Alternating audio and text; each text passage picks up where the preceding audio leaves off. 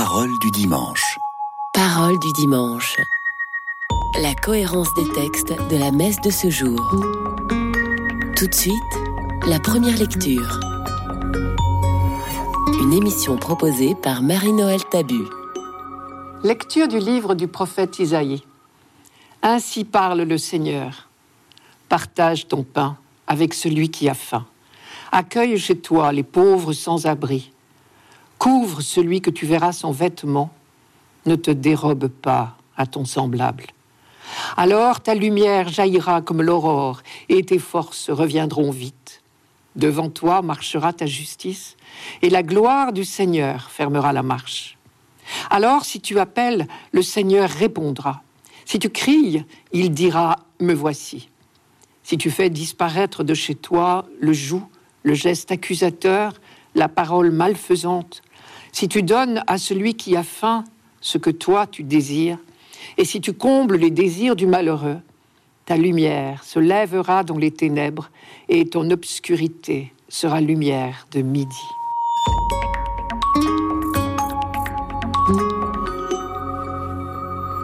À première vue, on pourrait prendre ce texte pour une belle leçon de morale. Ce ne serait déjà pas si mal. Mais en fait, il s'agit de bien autre chose. Je vous rappelle le contexte. Nous sommes à la fin du VIe siècle avant Jésus-Christ. Le retour d'exil est chose faite. Mais il reste encore bien des séquelles de cette période terrible, puisque un peu plus bas, le même prophète parle des dévastations du passé et des ruines à relever. La pratique religieuse s'est remise en place à Jérusalem, et de bonne foi, on s'efforce de plaire à Dieu. Mais notre prophète est ici chargé de délivrer un message un peu délicat. Oui, vous voulez plaire à Dieu, c'est une affaire entendue. Seulement voilà, le culte qui plaît à Dieu n'est pas ce que vous croyez. Et le prophète leur adresse de lourds reproches. Vous cherchez à vous faire bien voir de Dieu par des jeûnes spectaculaires, parce que vous voulez vous attirer ses bonnes grâces. Mais pendant ce temps, vous n'êtes que disputes, querelles, brutalité, pas du gain. Et cela nous vaut l'un des textes les plus percutants de l'Ancien Testament. Dommage que nous ne le lisions pas plus souvent, car il bouscule nos idées sur Dieu et sur la religion. Nous avons là la réponse à l'une de nos grandes questions. Qu'est-ce que Dieu attend de nous? Et en fait de réponse, on ne peut pas être plus clair. En quelques lignes, tout est dit. Mais comme toujours, quand un texte est très dense, on peut se dire qu'il a été longuement travaillé.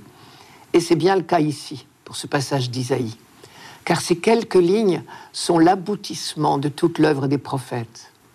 Depuis des siècles en Israël, et pas seulement depuis l'exil, depuis Abraham, c'est-à-dire depuis à peu près peut-être 1850 avant Jésus-Christ, on cherche à faire ce qui plaît à Dieu.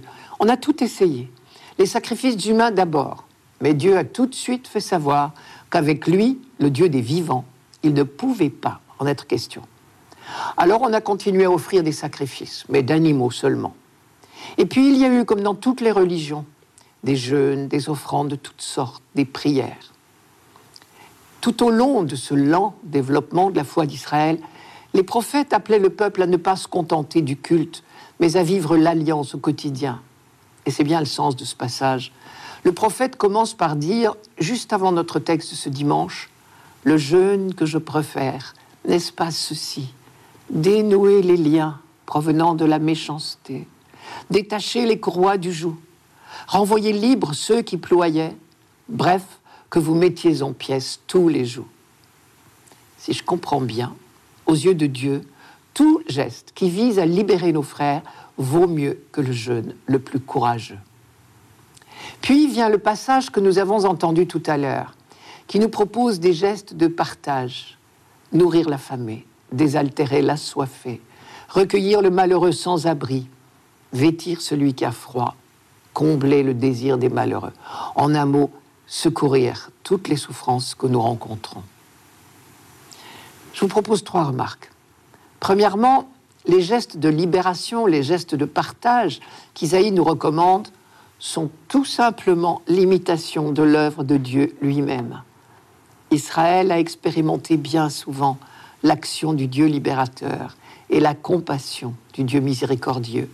Et ce, ce qui lui est demandé, c'est de faire les mêmes gestes à son tour. Décidément, l'homme est vraiment fait pour être l'image de Dieu. Et si l'on en croit les prophètes, notre attitude envers les autres est le meilleur thermomètre de notre attitude envers Dieu. Deuxièmement, alors on ne s'étonne pas qu'Isaïe puisse promettre, si tu combles les désirs du malheureux, la gloire du Seigneur t'accompagnera. La gloire du Seigneur, c'est-à-dire le rayonnement de sa présence. Ce n'est pas une récompense, c'est beaucoup mieux que cela, c'est une réalité. Car réellement, quand nous agissons à la manière de Dieu, par des actes qui libèrent, qui rassurent, qui encouragent, qui adoucissent les épreuves de toutes sortes, alors il nous est donné de refléter un peu pour eux la lumière de Dieu. Et vous avez remarqué l'insistance d'Isaïe sur la lumière. Je cite, Alors ta lumière jaillira comme l'aurore, ta lumière se lèvera dans les ténèbres, ton obscurité sera comme la lumière de midi. Bien sûr, puisqu'il s'agit de la lumière même de Dieu. Pour le dire autrement, Isaïe nous dit, Quand tu donnes, tu reflètes la présence de Dieu. Une fois de plus, on peut rappeler cette superbe phrase de la tradition chrétienne. Là où il y a de l'amour, là est Dieu. Troisièmement, tout acte de justice, de libération, de partage est un pas vers le royaume de Dieu, puisque justement ce royaume que tout l'Ancien Testament attend est le lieu de la justice et de l'amour. C'est bien le sens de l'évangile de dimanche dernier, celui des béatitudes, dans lequel Jésus nous dit que le royaume est construit au jour le jour par les doux, les purs, les pacifiques, les assoiffés de justice et de miséricorde.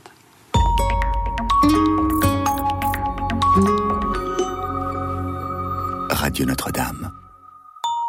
Parole du dimanche. Parole du dimanche. La cohérence des textes de la messe de ce jour. Tout de suite, le psaume. Une émission proposée par Marie-Noël Tabu. Psaume 111. Lumière des cœurs droits, il s'est levé dans les ténèbres, homme de justice, de tendresse et de pitié. L'homme de bien a pitié, il partage, il mène ses affaires avec droiture. Cet homme jamais ne tombera, toujours on fera mémoire du juste. Il ne craint pas l'annonce d'un malheur, le cœur ferme, il s'appuie sur le Seigneur. Son cœur est confiant, il ne craint pas. À pleine main, il donne aux pauvres à jamais se maintiendra sa justice, sa puissance grandira et sa gloire.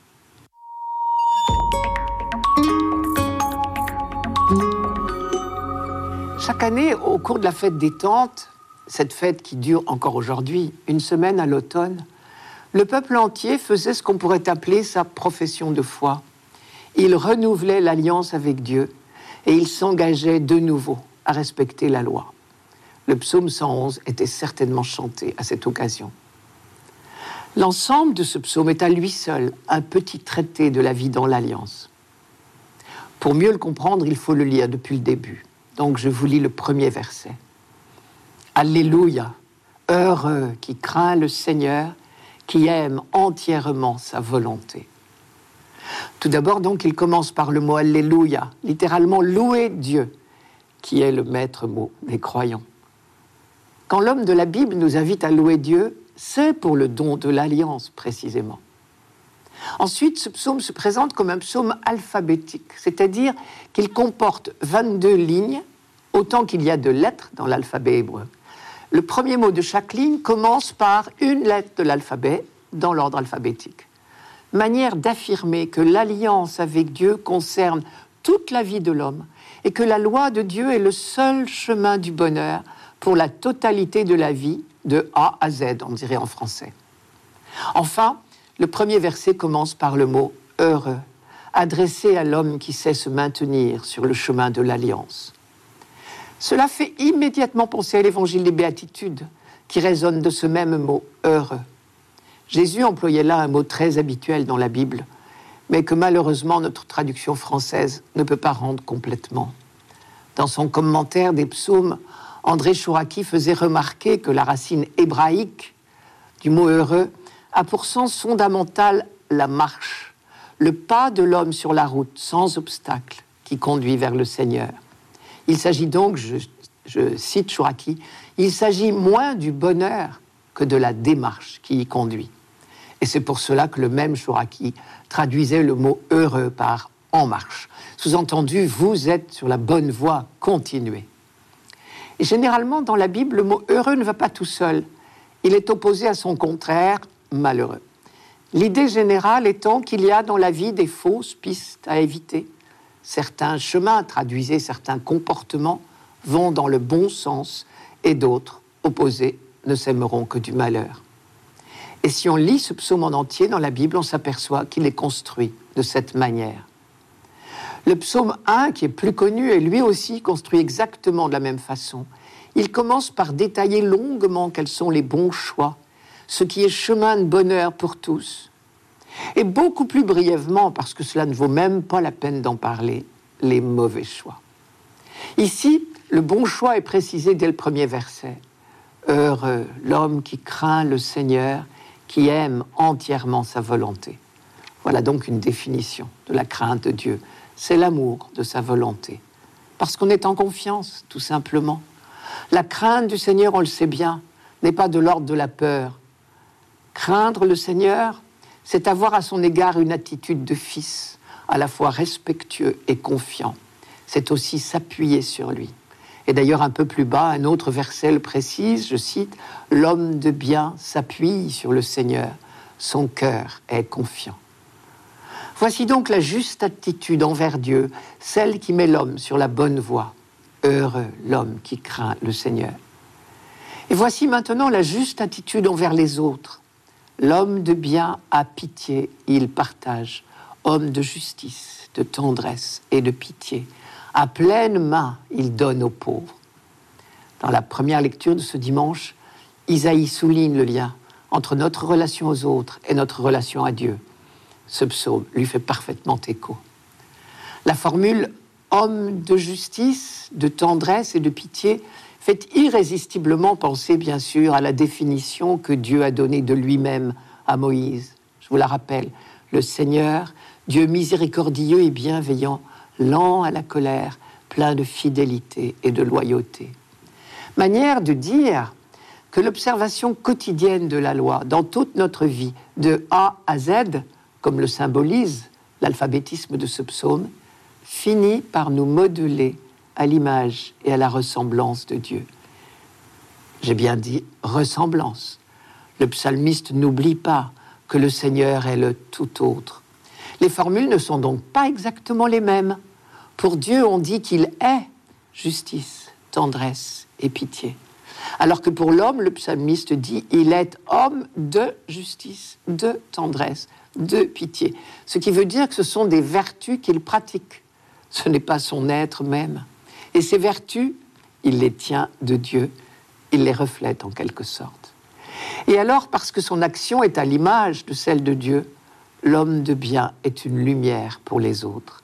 Lumière des cœurs droits, il s'est levé dans les ténèbres. Là encore, il y a un écho à la lecture d'Isaïe. Partage ton pain avec celui qui a faim. Recueille chez toi le malheureux sans abri. Couvre celui que tu verras sans vêtements alors ta lumière jaillira comme l'aurore. C'est quand nous donnons et partageons que nous sommes le plus à l'image de Dieu, lui qui n'est que don. Alors, à notre petite mesure, nous reflétons sa lumière.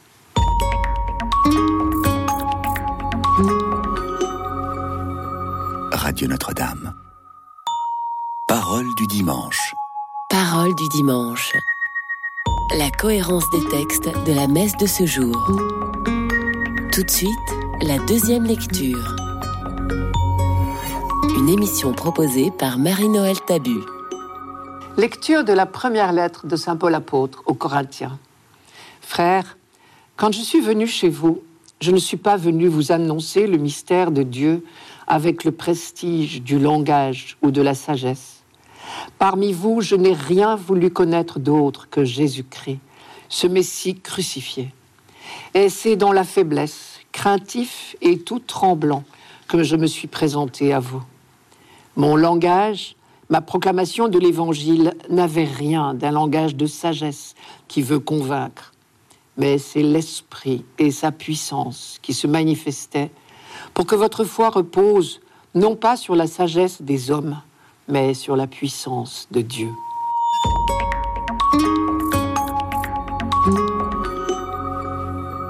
Saint Paul, comme souvent, procède par contraste. Première opposition, le mystère de Dieu est tout différent de la sagesse des hommes. Deuxième opposition, le langage de l'apôtre qui annonce le mystère est tout différent du beau langage humain, de l'éloquence. Je reprends ces deux oppositions. Mystère de Dieu, sagesse humaine, langage du prédicateur, éloquence, oratoire si vous préférez. Et tout d'abord, l'opposition mystère de Dieu ou sagesse humaine. Paul dit qu'il est venu annoncer le mystère de Dieu. Il faut entendre par là le dessein bienveillant de Dieu que la lettre aux Éphésiens développera plus tard. Ce dessein bienveillant, c'est de faire de l'humanité une communion parfaite d'amour autour de Jésus-Christ. Il est donc fondé sur les valeurs de l'amour, du service mutuel, du don, du pardon. Et on voit bien que Jésus le met en œuvre déjà tout au long de sa vie terrestre. Ce mystère de Dieu s'accomplit par un Messie crucifié, nous dit Paul. C'est tout à fait contraire à notre logique humaine, c'est même presque un paradoxe.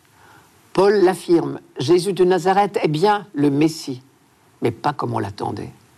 On ne l'attendait pas crucifié. Et même, selon notre logique humaine, le fait même qu'il soit crucifié tendait à prouver qu'il n'était pas le Messie.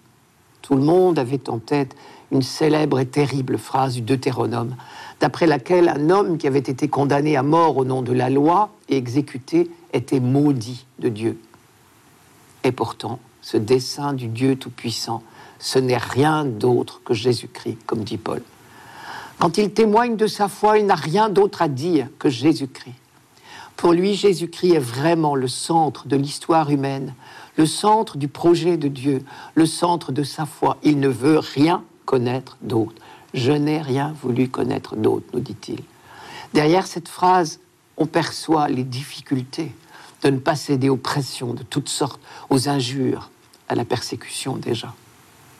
Ce Messie crucifié nous fait connaître ce qu'est la véritable sagesse, la sagesse de Dieu, c'est-à-dire don et pardon, refus de la violence. C'est bien le message de l'évangile des béatitudes. Face à cette sagesse divine, la sagesse humaine est raison, raisonnant, persuasion, force, puissance. Cette sagesse-là ne peut même pas entendre le message de l'Évangile. D'ailleurs, rappelez-vous, Paul a essuyé un échec à Athènes, le haut lieu de la philosophie. Deuxième opposition dans ce texte, langage de prédicateur ou art oratoire. Paul n'a aucune prétention du côté de l'éloquence. Voilà déjà de quoi nous rassurer si nous n'avons pas la parole trop facile. Mais Paul va plus loin.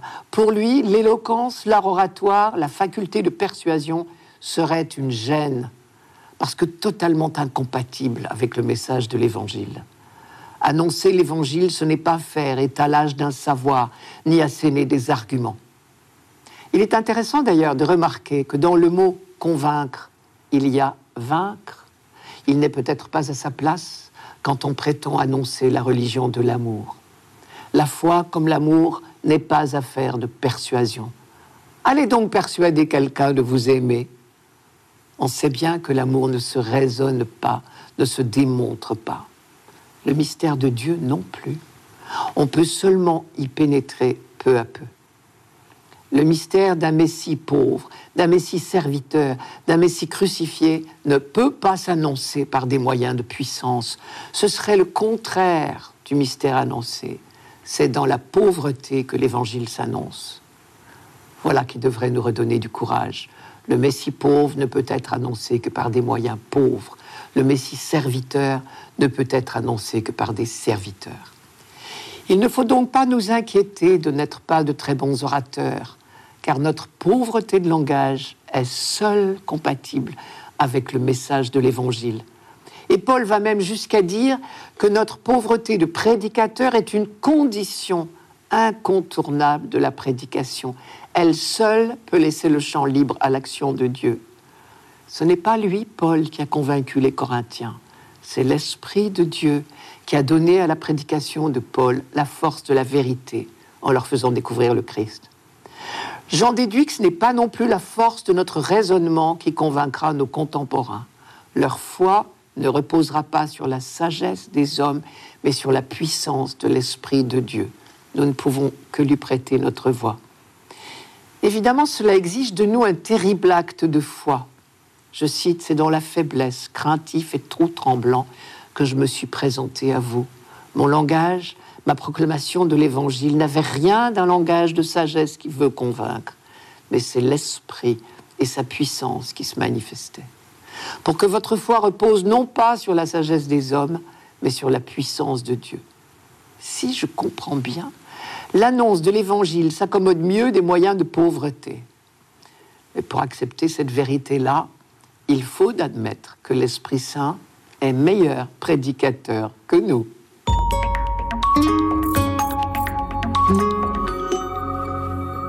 Radio Notre-Dame. Parole du dimanche.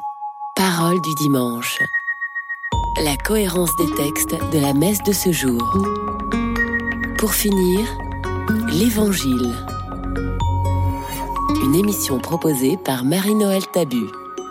Évangile de Jésus-Christ selon Saint Matthieu. En ce temps-là, Jésus disait à ses disciples, Vous êtes le sel de la terre. Mais si le sel devient fade, comment lui rendre de la saveur? Il ne vaut plus rien, on le jette dehors et il est piétiné par les gens. Vous êtes la lumière du monde. Une ville située sur une montagne ne peut être cachée.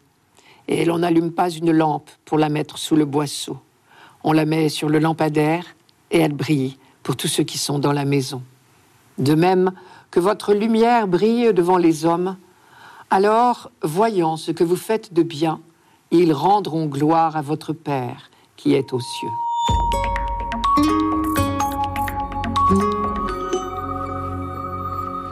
Tant mieux si une lampe est jolie. Mais franchement, ce n'est pas le plus important. Ce qu'on lui demande d'abord, c'est d'éclairer. Et d'ailleurs, si elle n'éclaire pas bien, si on n'y voit rien, comme on dit, on ne verra pas non plus qu'elle est jolie. Quant au sel, sa vocation est de disparaître en remplissant son office. Mais s'il manque, le plat sera moins bon. Je veux dire par là que sel et lumière n'existent pas pour eux-mêmes.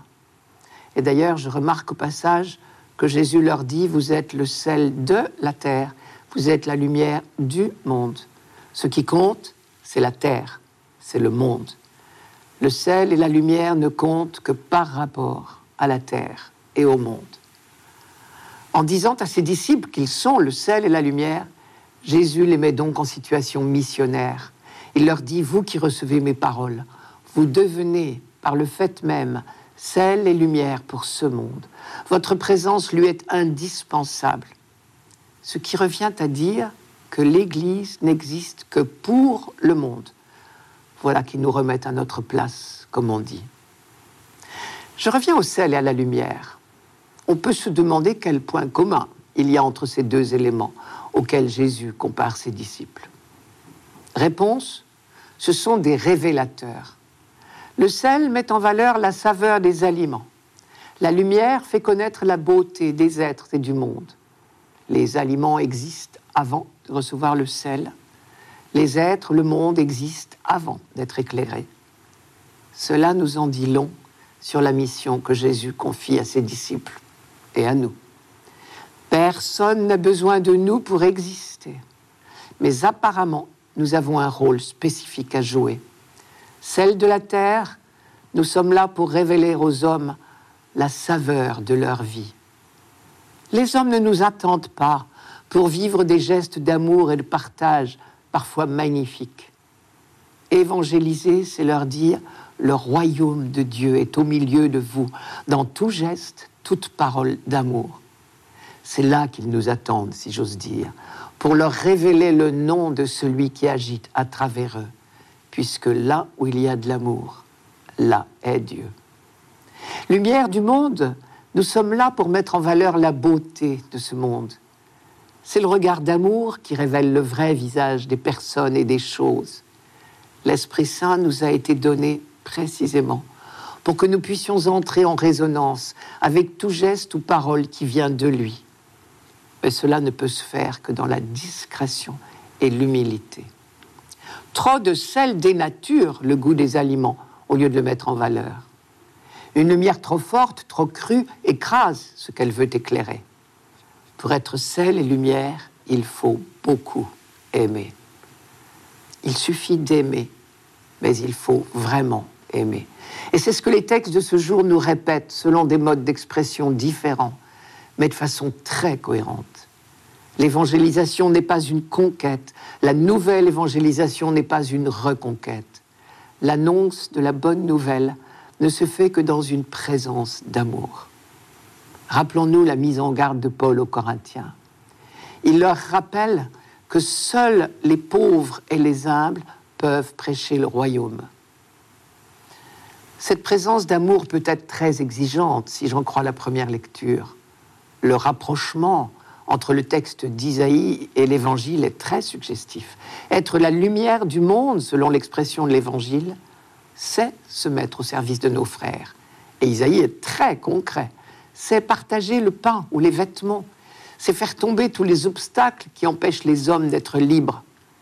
Et le psaume de ce dimanche ne dit pas autre chose. L'homme de bien, c'est-à-dire celui qui partage ses richesses de toutes sortes à pleine main, est une lumière pour les autres. Parce qu'à travers ses paroles et ses gestes d'amour, les autres découvriront la source de tout amour. Comme dit Jésus, en voyant ce que les disciples font de bien, les hommes rendront gloire au Père qui est aux cieux. C'est-à-dire qu'ils découvriront que le projet de Dieu sur les hommes est un projet de paix et de justice. À l'inverse, on peut se demander comment les hommes pourront croire au projet d'amour de Dieu tant que nous, qui sommes répertoriés comme ses ambassadeurs, nous ne multiplions pas les gestes de solidarité et de justice que notre société exige. On peut penser d'ailleurs que le sel est sans cesse en danger de s'affadir. Dernière remarque, cet évangile d'aujourd'hui sur le sel et la lumière suit immédiatement dans l'évangile de Matthieu la proclamation des béatitudes. Il y a donc certainement un lien entre les deux et nous pouvons probablement éclairer ces deux passages l'un par l'autre. Être sel de la terre, être lumière du monde, c'est vivre selon l'esprit des béatitudes, c'est-à-dire exactement à l'opposé de l'esprit du monde. C'est accepter de vivre selon des valeurs d'humilité, de douceur, de pureté, de justice. C'est être artisan de paix en toutes circonstances. Et plus important que tout peut-être, accepter d'être pauvre et démuni, en n'ayant en tête qu'un seul objectif, qu'en voyant ce que les disciples font de bien, les hommes rendent gloire à notre Père qui est aux cieux. C'était Parole du dimanche, une émission présentée par Marie-Noël Tabu. Rendez-vous dimanche prochain.